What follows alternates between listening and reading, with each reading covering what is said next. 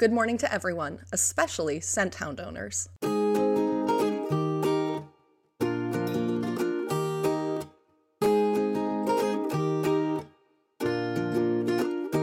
Thor was my first foster dog.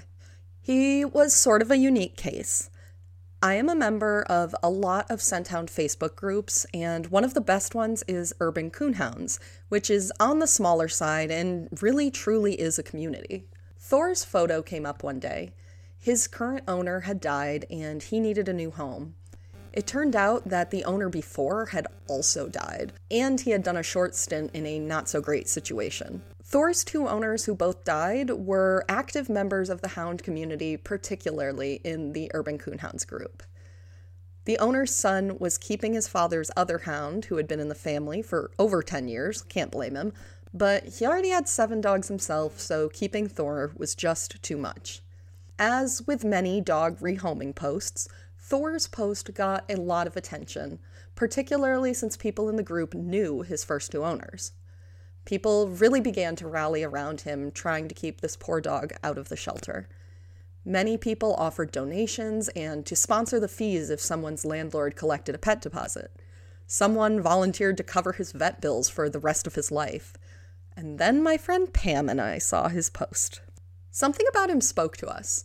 Within a few hours, we had arranged for Pam to adopt him and me to meet his owner's son and pick him up and foster him for a week and a half until Pam could get him.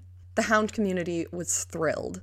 Pam wasn't sure about collecting donations. Asking for money is hard, after all.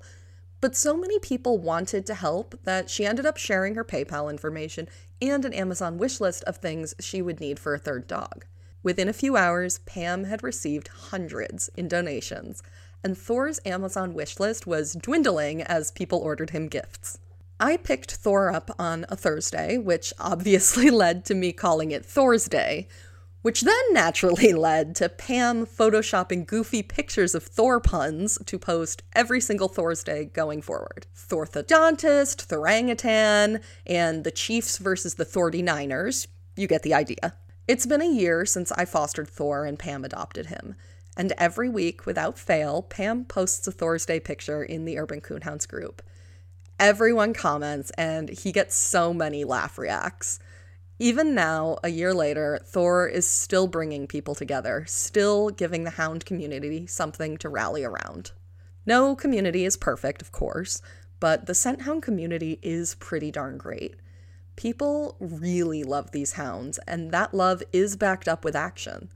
Hound lovers really go to bat for these dogs in a way that is pretty beautiful. I am so grateful to have had hounds for the past ten years, and grateful that I have had the chance to be a part of this community of people and dogs. Good morning to everyone, especially the scent hound community. I'm Charlotte Lehman, and this is Good Morning Especially. Every day, we're here to tell everyone good morning, especially to a certain someone. This podcast is a group project, so I want to hear who you're saying good morning to. You can email us at good morning especially pod at gmail dot com. Either write it out in an email and I'll read it, or record a voice memo and send it for me to play on the podcast. I can't wait to hear who you're wishing a good morning.